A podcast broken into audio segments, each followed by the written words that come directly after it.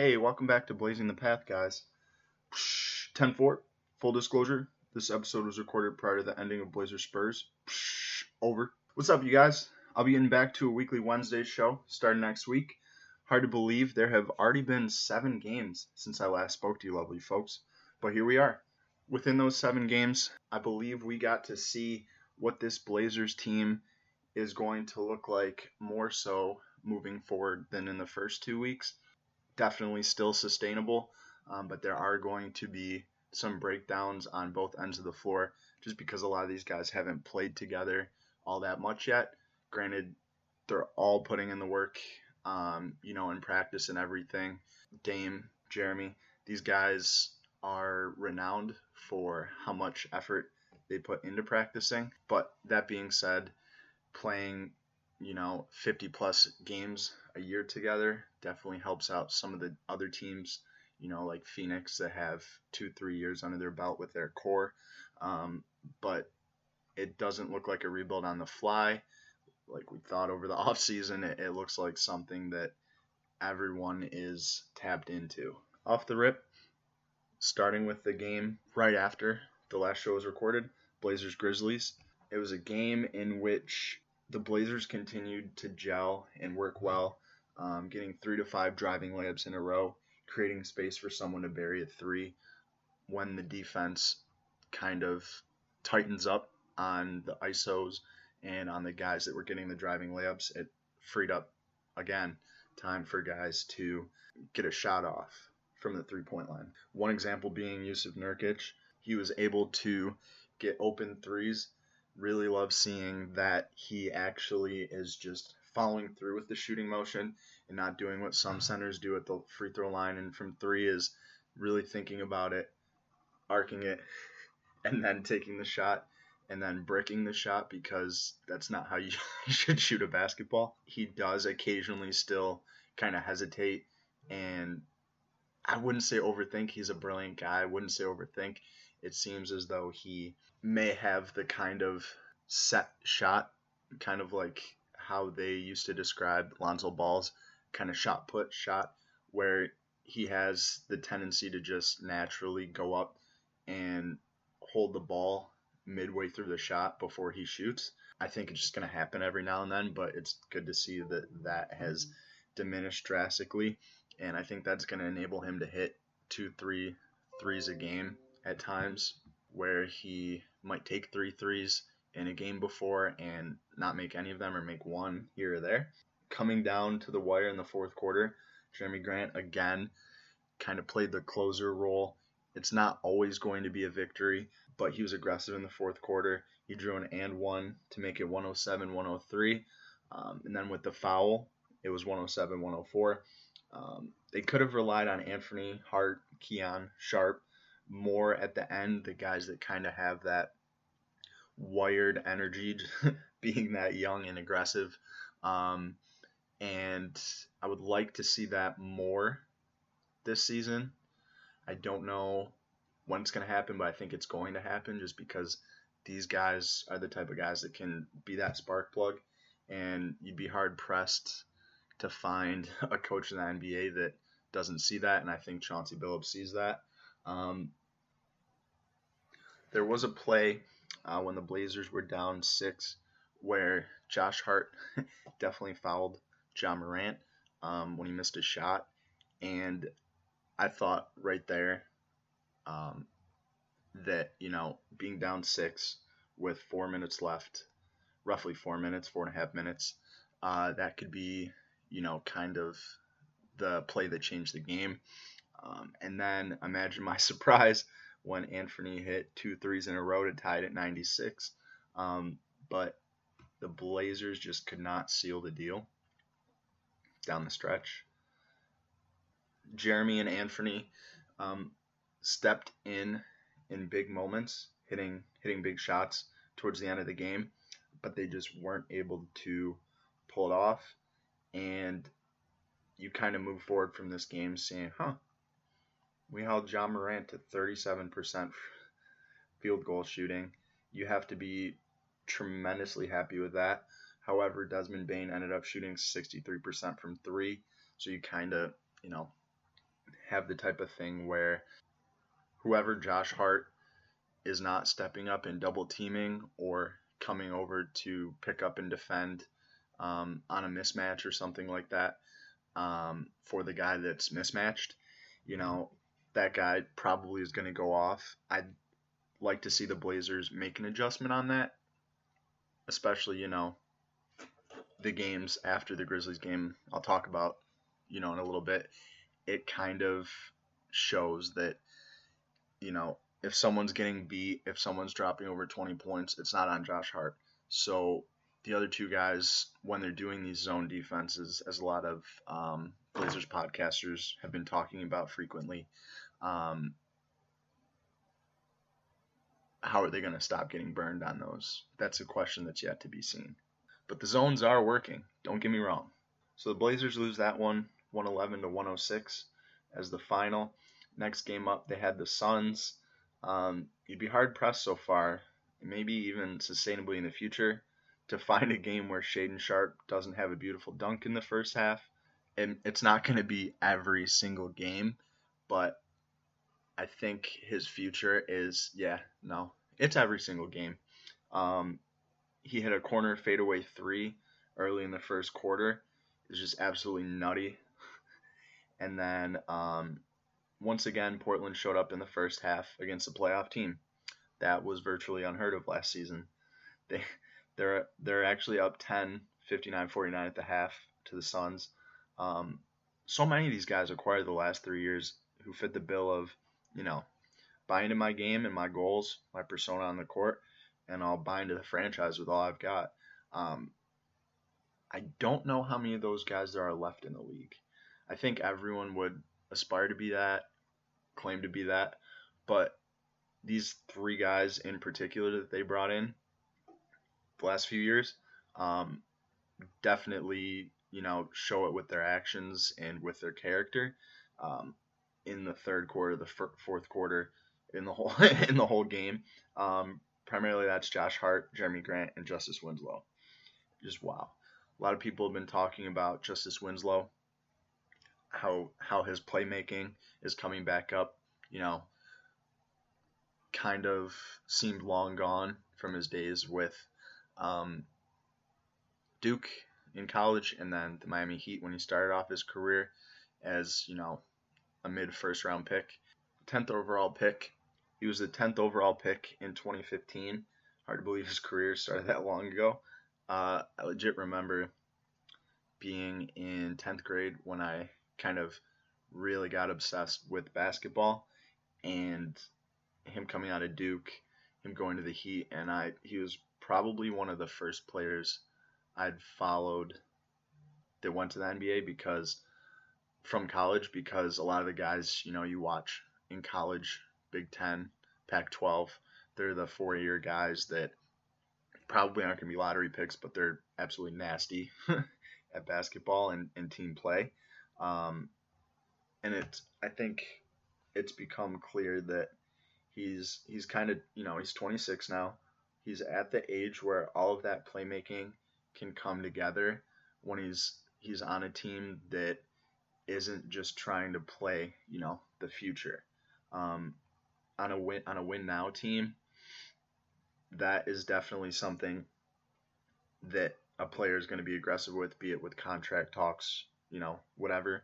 With him, I think he just loves the game of basketball. Obviously, money plays into it, but um, you know, you look at his um, games played going from, you know, 78 to 18 per year, going from 78 to 18 to 68 to 66 to 11 to 26 to 37. Um, already this year, he is uh, he's played in eight games with significant minutes. Um, that's already 80%, 75 to 80% of the way to how many games he played um, in his last season in Miami, as well as with Portland last year. So, good to see a guy come in and have um, a foreseeable future with Portland that was kind of just like a low key, you know, pickup. Um, he might be the biggest. Obviously, this podcast is, um, for later reasons, already going to be coined uh, the Josh Hart Appreciation Podcast, just because of everything he's doing and the fact that he's leading shooting guards in rebounds per game uh, with a brand new team. But, and Grant speaks for himself, but Winslow would probably be the biggest um, name for Portland that comes up for me that um, has that sort of you know buy into my game, my goals, my persona, and I'm gonna give this franchise all I've got. Um, Josh Hart, Jerami Grant, kind of bigger name players, um, so you expect that from them. You expect it from Justice, no doubt. He's know a professional basketball player, but he's a playmaker as far as facilitating, clearing space, setting screens, um, in a way that Josh Hart and Jerami Grant don't really have their game set up that way.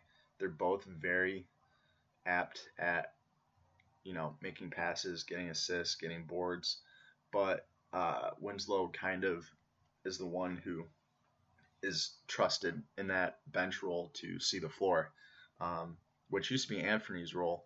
So you got to like how Portland has transitioned um, into having a bench playmaker and like you know the guy that brings the ball up and everything like that, and also transitioning Anfernee into the starting lineup in a way that it doesn't hinder the bench, and they're getting the the best burn out of their five starters with Anfernee in the lineup. Justice is a guy Coach K was particularly close with and admired his game. Um, I mentioned when I was on the uh, We Have a Take podcast, which if you guys get a chance to check that out, um, had the honor of you know being on the show, hosted by uh, Tara and uh, Rose. They actually had a bunch of other Blazers podcasters that had a lot of great insight and um, definitely you know go check that out and and give all those guys a follow because they they put out some some great content. Um, but I was saying on you know that show, um, remember the Subway commercials where Coach K was like jokingly texting with Justice Winslow and everything like that, and he just looked at him. He just looked at him like he admired his game, and as uh, you know, intense basketball player in his day um, over at West Point, and then obviously with what he likes to see in coaching, you could just tell that Justice Winslow brought something to the game that you kind of can't really say you see a lot um, with how he's constantly moving around and seeing things that other guys are not seeing. Um, and then, you know, in this game with Phoenix, uh, the glue guys held down the fort all game. Guys like Josh. And Jerami could get the exact looks it seemed he wanted. Um, with his level of peak conditioning, um, he had plenty left in the tank to hit the dagger at the end of the game for his second game winner in seven games with a new team. Um, there were seven guys in double figures: Justice, Jerami, Jusuf, Shaedon, uh, Drew Eubanks, Nassir Little, Keon Johnson. Um, scoring wise, all in double figures. So that's something that um, you also see with the Utah Jazz right now. Whereas when you play a brand of team basketball in the NBA that not many teams do, you can't really, I don't think there's really an amazing game plan for that. Um, I don't know if I would say the Blazers roster is deep as hell or anything like that, but that's something to be monitored and seems to be trending in the area of yeah no this is this is a deep roster. Um, Hart and Winslow alone had 15 assists. Portland had 30 total, and then Phoenix ended up with 26. Um, anytime you have more assists against CP3's team, uh, you did your job and you did a damn good one. There's 16 between Booker and Paul. Not not much you can do about that. You can guard your guy everyone can guard their guy, but when it's oops, when it's, you know, bounce passes around two guys, you just kind of got to take the good with the bad. Uh, looked like the next game of this doubleheader, mind you, Portland won 108 to 106 on that on that dagger Jerami Grant hit. Uh, looked like the next game of the doubleheader might be about who can create plays with their passing again, as far as who would secure the W. Um, turned out not to be the case. I'm glad I didn't do a show directly after that game because uh, it would have came out like a hot take if I said that. Um, but it was not the case. Um, in their next game of the doubleheader with Phoenix, both teams had 22 assists. So sometimes stats, you know, don't matter. Other times stats are the biggest part of the game. So, um, you know, that's something on this show that I look I, I look to explore more this year, especially with you know when I do some of these um, game preview and game reaction shows with some cool guys that uh, cover the opposing teams Portland's playing, um, which you can catch next week on Wednesday. Um, one one for the Cavs Blazers matchup, but I don't get into the analytics as much as I probably should. Um, but no doubt they play a key role in the game. And uh, I like to kind of pick the brains of people with more analytical minds when it comes to the NBA. Portland got off to a start where Josh Hart tends to do this. he was leaping on D, tipping passes, getting, you know, getting tip balls, getting the ball back to Portland when they're on defense. And his timing is just immaculate on some of those. Um, not only with how he reads the passing lane, but also his timing with when he does it. It seems like right from the jump, first three plays, he's doing something to, you know, get Portland the ball back on a run, uh, especially when it's at Moda Center. You know, come key game time down the end of the season, down the road to the end of the season. Lord willing, um, you know, whatever religion you identify with as a Portland fan, I hope you'll pray that Josh Hart um, stays healthy because it's just he plays beautiful basketball. Um, and so, you know, Nurkic kind of gets back to his fundamental traditional post up early on against Phoenix in this game, and it, you know it's working well uh, until the Suns figure it out. Nurkic was giving the Suns guards a hard time on the perimeter. And as the first quarter progressed and in the second quarter, you know, they just started cutting hard to the basket, and Nurkic wasn't really helping on D at that point. You know, you hear a lot of people. Nurkic kind of has some infamy around him for occasionally having a game where it doesn't seem like he's trying. I don't think it's that. I think he either gets so frustrated with something that he could have prevented, which who knows which play on any, you know, given night an NBA player gets stuck in their mind, but it's either that it's either that or just, you know, a product of coincidence, you know, maybe he didn't know a guy was going to cut hard to the basket, and it appears he didn't, you know, jump right away or try. I think he's trying every second he's on the court. I don't know though on some plays, just occasionally, what is in Nurkic's head. Being objective here, um, it just seems like you know maybe as a guy who's a rim protector, you're gonna have plays that you can't always get there as fast as you may have liked to or fans may have liked you to.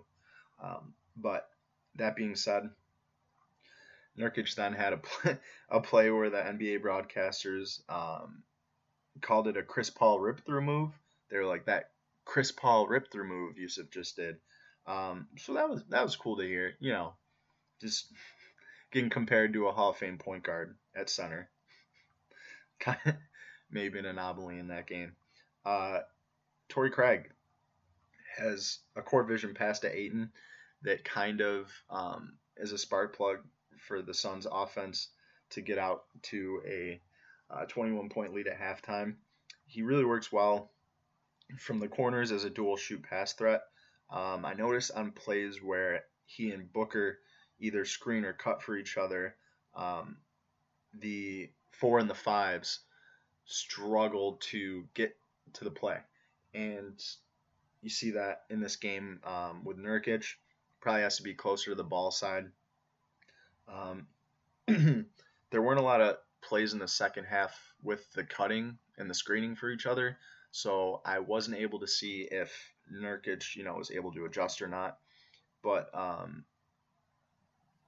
there was an occasional Villanova on Villanova crime. Uh, Mikal Bridges scored on Josh Hart.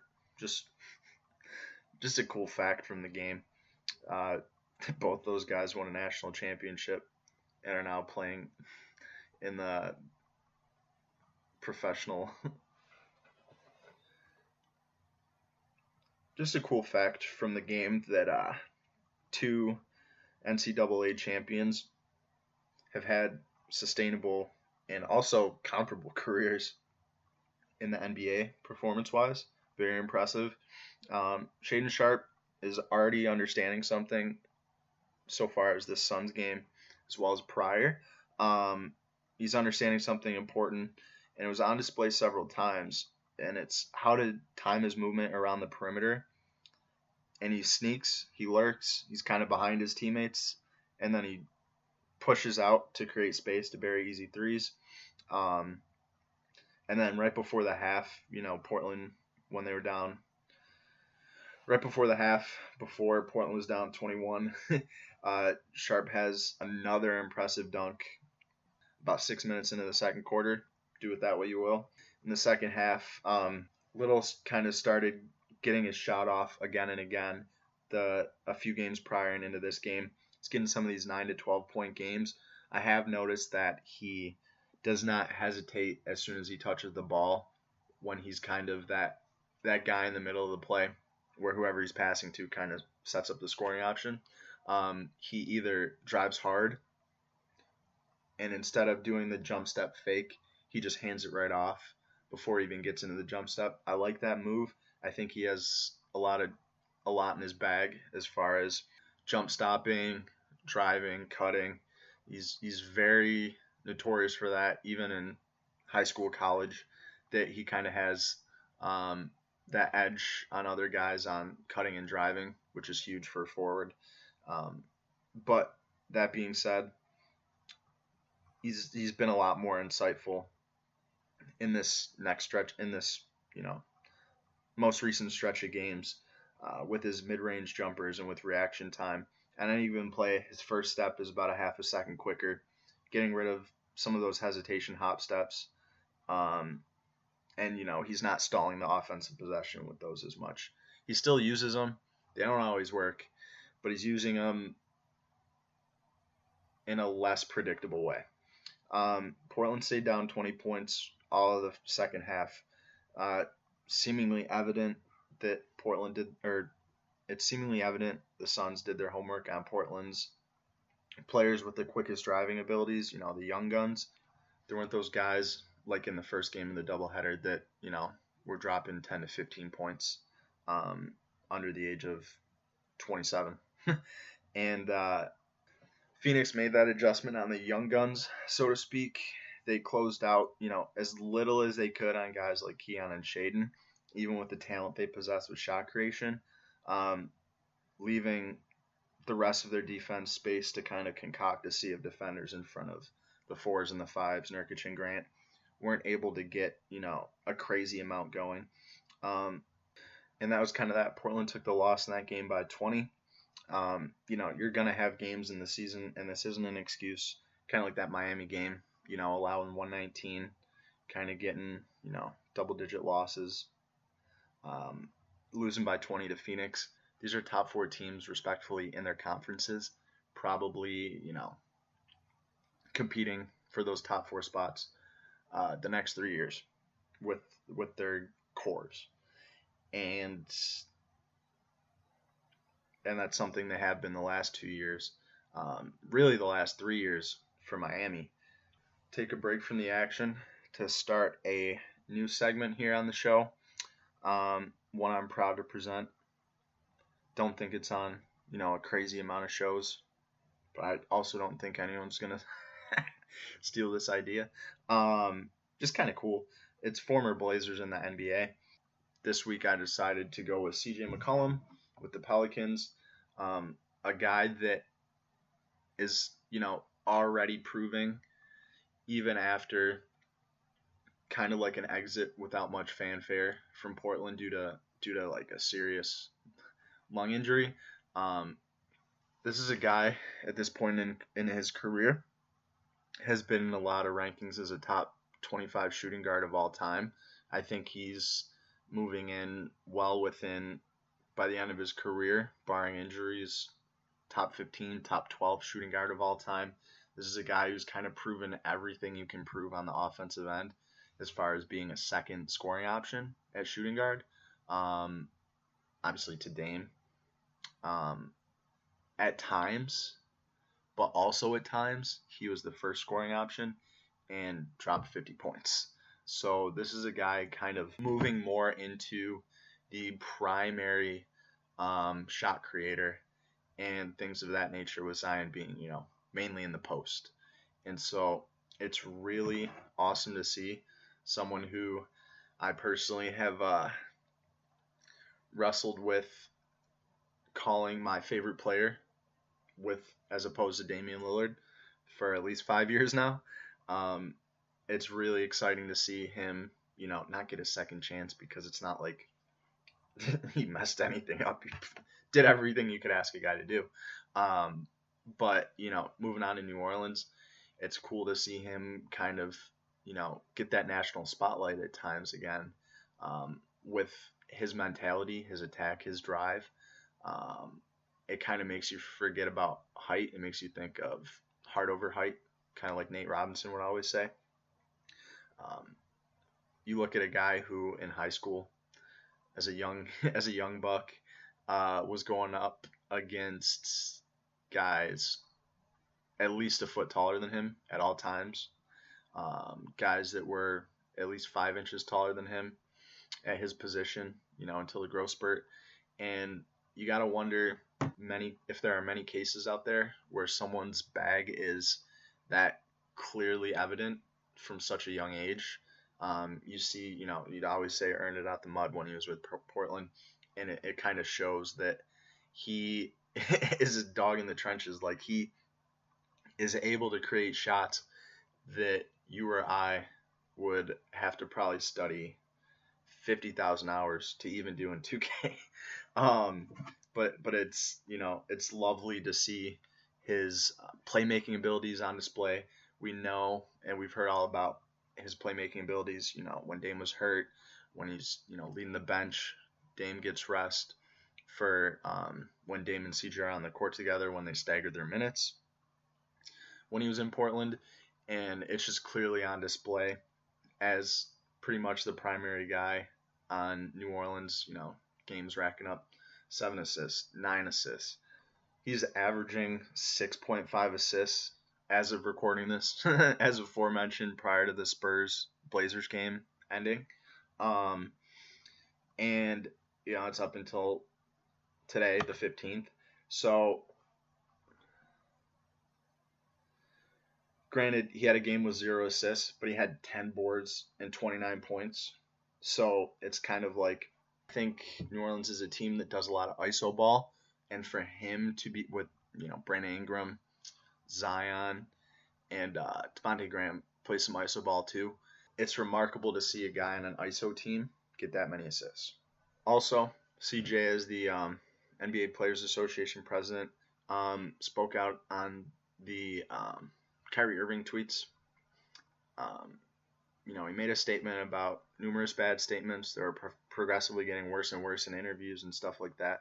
Um, and as always, it was an intelligent statement. It was professional. Um, it's not bashing. It's just an intellectual approach to um, some heavy, um, disheartening statements that Kyrie made. And, you know, in his typical fashion, was able to intellectually approach such a hot button issue. NBA Players Association. Um, he's straight to the point, and I think he's great for that role because he just wants to see everyone get along and thrive. And he said, um, as quoted from ESPN's Andrew Lopez, um, it's safe to say that we know that Kyrie and all of us, me specifically, I can speak for myself, specifically condemn anti Semitism in any form. I'm specifically against it. I specifically believe in promoting equality, diversity, and inclusion. He then said um, that he thinks the important part was that Kyrie did apologize. He's displayed empathy now. I think this is a learning experience in which I don't think he understood the magnitude of the movie because he didn't watch it. I just I love the way CJ talks. Um, you can tell that you know he journals about it, he writes about it, he contemplates it before he says anything. Um, he really is a beautiful speaker um, and has beautiful character, and it's just it's great to see something like this. It's not going to get the news headlines or when you look up Kyrie Irving statement, it's not going to come up on the news because you know a lot of people don't really want to um, confront it in an insightful way. Um, but I'm really glad CJ did that, and um, I'm really glad that you know he stated what a lot of people probably don't think too far into it to say is that I like that he really drew attention to the fact that, and you know, not giving, he didn't give him the benefit of the doubt or anything like that. He was simply saying, um, you know, it's a learning experience for someone who not even probably doesn't understand entirely what that movie is about. Um, so cool to see CJ um, doing his thing in New Orleans. Um, fun fact I used to work for a uh, mail delivery agent uh, in the spring, early summer, and someone came in and uh, I noticed they had shipped to a CJ McCollum in Portland. So I was like, uh, "Do you know CJ McCollum?" Because it's just I live in Buffalo, New York, and I'm like, I, I have no idea how this is even possible. This is this has got to be just a coincidence. And um, he was actually actually said he was um, in some form, I think through um, CJ getting married, technically related to CJ. Um, and he kind of talked about, you know, the collapsed lung uh, injury that CJ had when he left Portland. Um, and it sounded like something CJ would say. He said that uh, you know he was he was already mentally prepared to be in New Orleans, um, and that you know any of the stuff out there that that injury was going to lead to like limited minutes or whatever. CJ was already planning on being back to full form. Like he he does he does his homework when he gets injured. Um, me personally, if I had a collapsed lung, I'd probably just like, I don't even, I don't know that.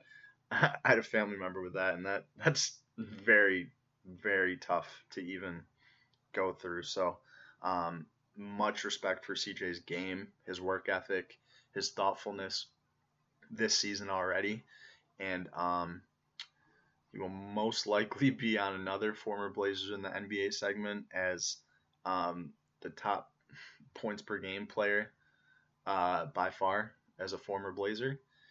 And currently, right now, this year, to clarify. Um, was thinking about doing Gary Trent Jr. next. He's having quite quite an early beginning to a season. Seems like if it was on a graph, it's kind of like hot game, hot game, hot game. What the heck was that? Hot game, hot game. What the heck? What the heck? But um, see who uh, see who does something. Not I'm not looking for you know crazy statistical performances, but just something intriguing and exciting with their career. Um, you know, so see see who's up next week. Um,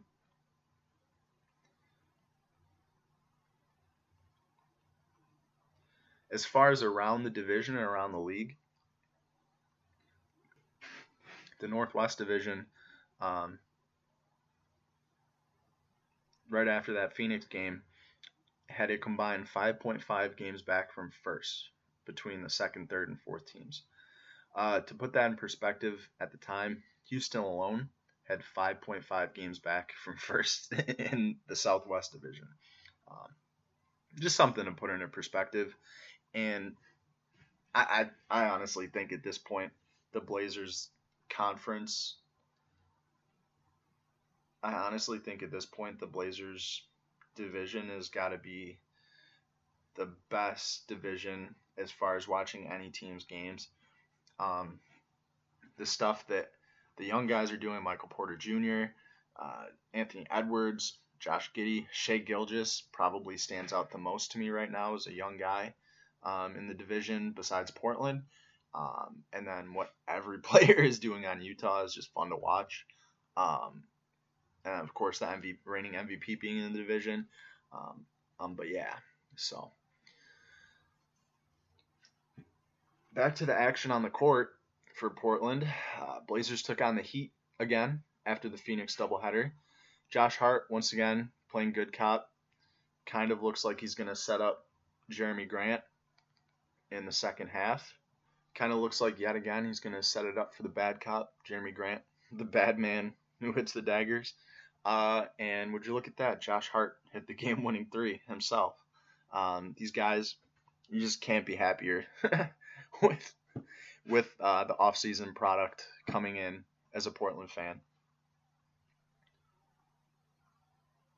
You just can't be happier with the offseason assets acquired that fit into what appears to be the system Chauncey Billups has orchestrated since the since the time he could think. Um, it's just it, it's been impressive, and I think management, the front office, plays a big role in it. The shot production these plays are running creates. I really think Chauncey is just um, showing what he's capable of as an offensive and a defensive mind. Um, obviously, he's a he's been a Finals MVP, so just very excited to see how that ties into what the product will be on the court for the players, you know, that are within the organization.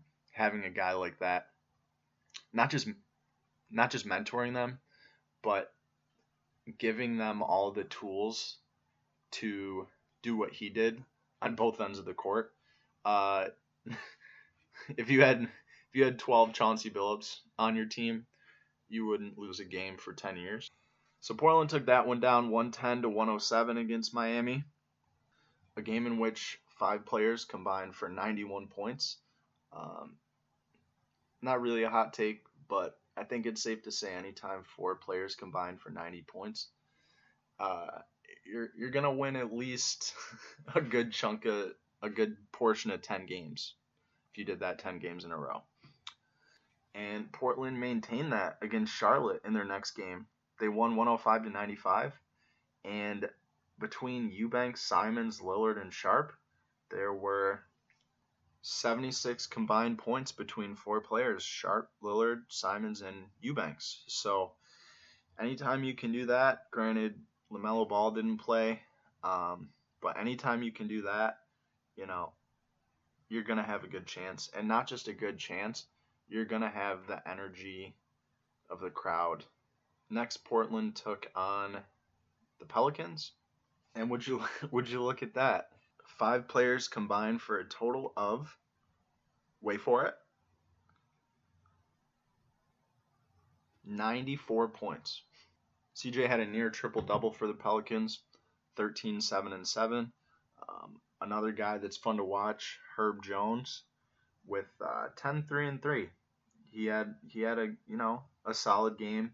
He's not going to have every single game be crazy like last year in his career, where you know he has four blocks, three steals, but his impact is definitely noted when you watch on the defensive end of the court and with how he spaces the floor as a three and D guy on offense, and then obviously Zion was Zion with 29, 6 3, and uh, steal. So he was, you know, kind of getting a lot of the stuff he wanted inside in the first half, and then Portland kind of pulled away in the second half. And within two minutes, Grant had um, a layup, a dunk, and Nassir Little got a dunk, and I think that kind of set the game apart. Um, at that point, they never trailed by, or I'm sorry, at that point, the Pelicans trailed by at least nine the rest of the game. Last but certainly not least, as far as fanfare goes for Portland games, um, they took on the Dallas Mavericks, and and this was one of those games where you know had I made the hot take of oh four three four guys get over 70 points you're gonna win uh, would make me look like a fool. Um, luckily I did not say that, and luckily I did not verbally package it that way. And uh, Portland had three guys combined for, and so Portland had three guys combined for 80 points. And, you know, this is kind of one of those games where it's an anomaly. Um, you can't even say, oh, well, they only have three guys in double figures. No, they had three guys dominating on the offensive end. Um, Grant with 37, Anfernee with 24, and Dame with 29. Also 12 assists to go with Dame's 29. Um, this just kind of was one of those games where having Josh Hart wasn't enough to conquer the two-headed monster of Dinwiddie and Luka. Um, Josh Hart did his job the entire game, did other people's jobs a quarter of the game, um, but there were a couple, a dozen possessions where it wasn't a per se a defensive breakdown. Granted, there were a lot of those for Portland in this game. Um, you know, granted there were a handful of those for Portland in this game, but they're doing a lot better with the frequency of those and um, getting not to throw anyone under the bus, but Trendon Watford um, has one or two a game, and I think it's just a product of getting used to the system. Um, a guy that primarily was playing with none of the starters last year, virtually none of them except Nurkic at times, um, because they were they were kind of resting people for a, a poor record a poor record season. Um, I think he'll adjust. He reminds me a lot of Gary Trent Jr. actually from his time in Portland, um, and and not just and not just because his uh, his hair is fun. It's because he kind of brings um, a step to the court where he sees lanes, he sees where people are going, offense or defense, and he knows how to get that step ahead. Um, that's a skill that, if fine tuned, turns you into a, a maestro. Um, obviously, guys at every echelon of NBA talent possess some of that. Um, but I, like I said, this game came down to not defensive breakdowns, but something else, and that something else was that Dallas has uh, has six spot up three point shooters on their team, and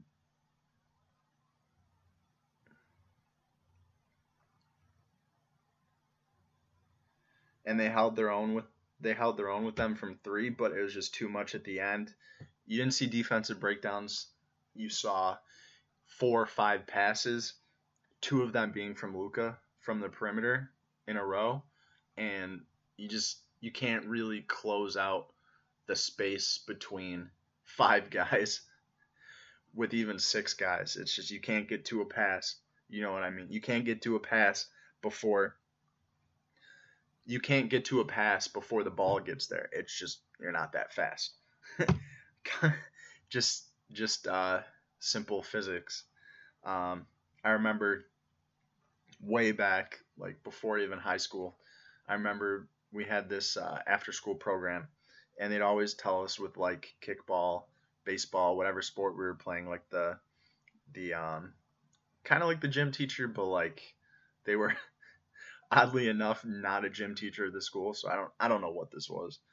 And my parents definitely didn't pay for no like tier one training because I didn't know crap about sports yet.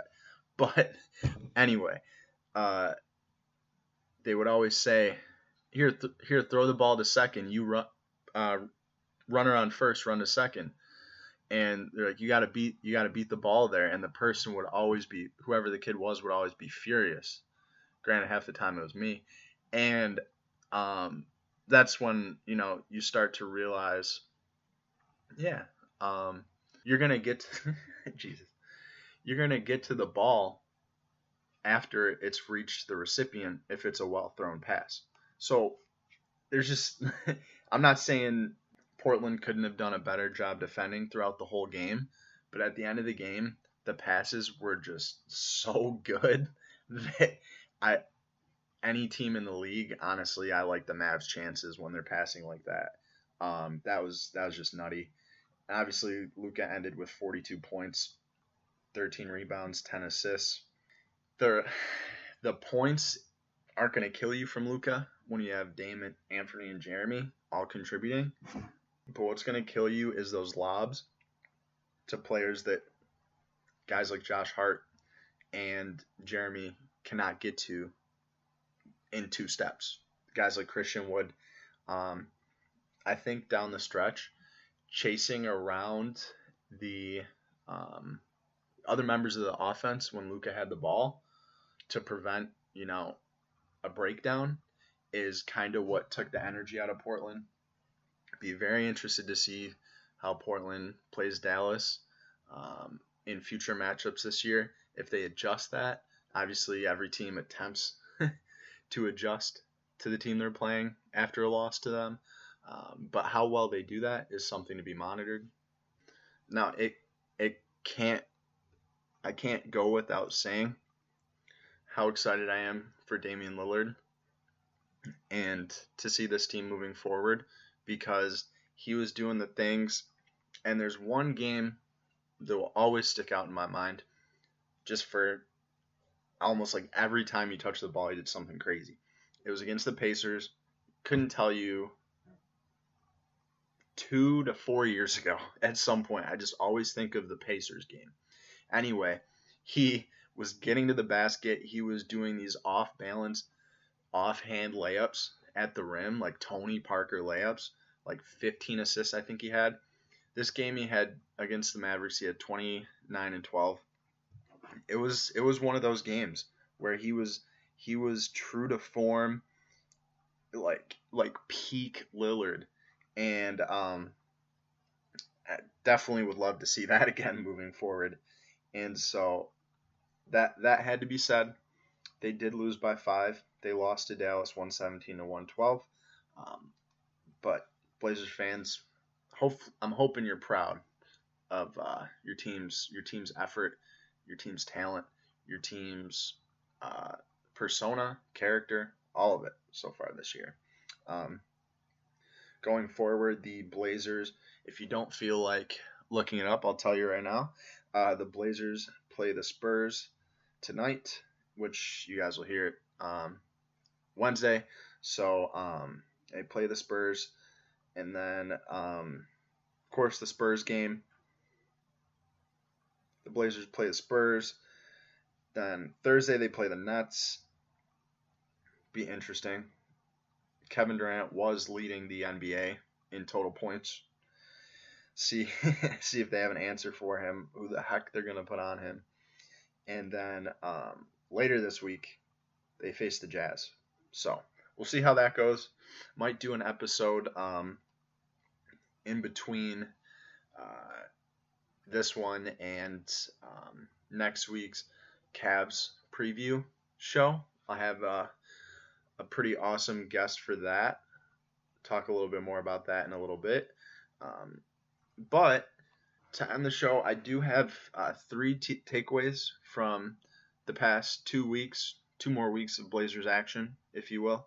Um, three takeaways, and then um, a takeaway from the league as it relates to Portland.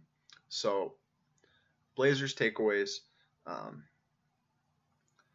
Prior to the Dallas game, it seemed clear that a backcourt supplemented by Josh Hart can hang with anyone on defense. Now I would modify this.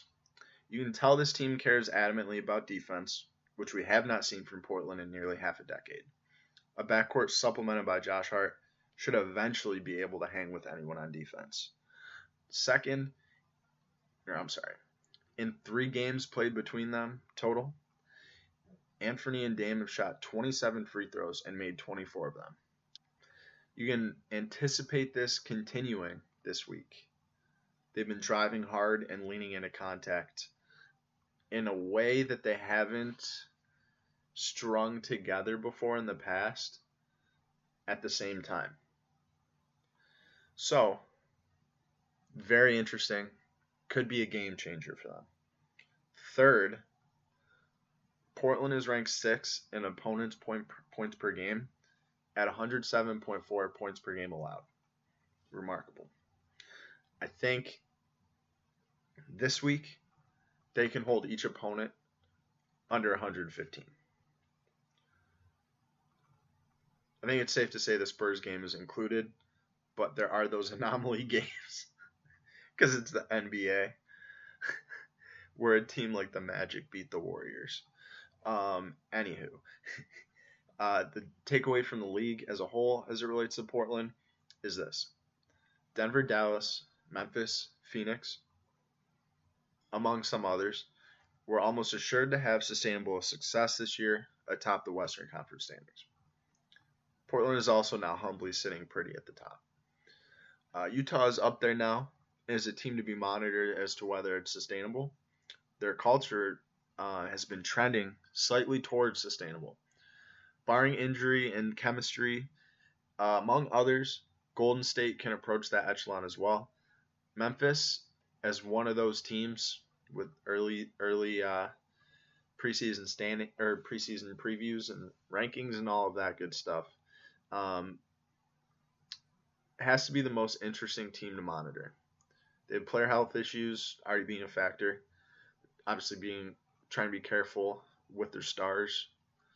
Granted, they're nine and six, which if it was the Eastern Conference, that sustained record would be good enough to get you a first round matchup with a usually a 38 and 44 win team. I think my math's correct. Yeah, that'd be 82 games. Yeah, you could be 38 and 44, and the Grizzlies, if they kept this record, that'd be your matchup. It's not the case in the West. Um, still, still very impressive for you know a limited supply of, uh, roster right now for Memphis. Uh, but what's interesting, get this, Memphis only has a plus 0.5 points per game average compared to opponents' points per game. Portland is right around three. Portland is at plus 2.3 points per game.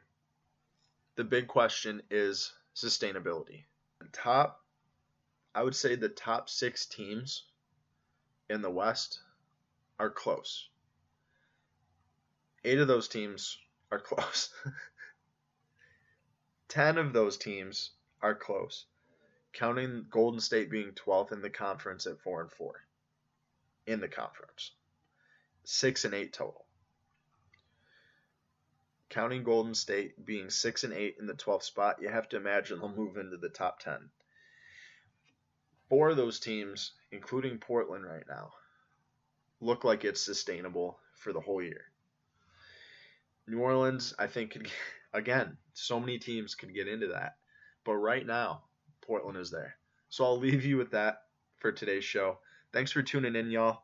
Um, as aforementioned, you can catch my Cavs Blazers preview episode airing next Wednesday prior to the 7 p.m. tip off. I'll be joined by Mac Perry, who has done a lot of intelligent work for SB's for SB Nation's Fear the Sword, King James Gospel, and hosting its Cavalier podcast. Hope you'll tune in next time, and I hope you like what you heard. Take care, y'all. Peace.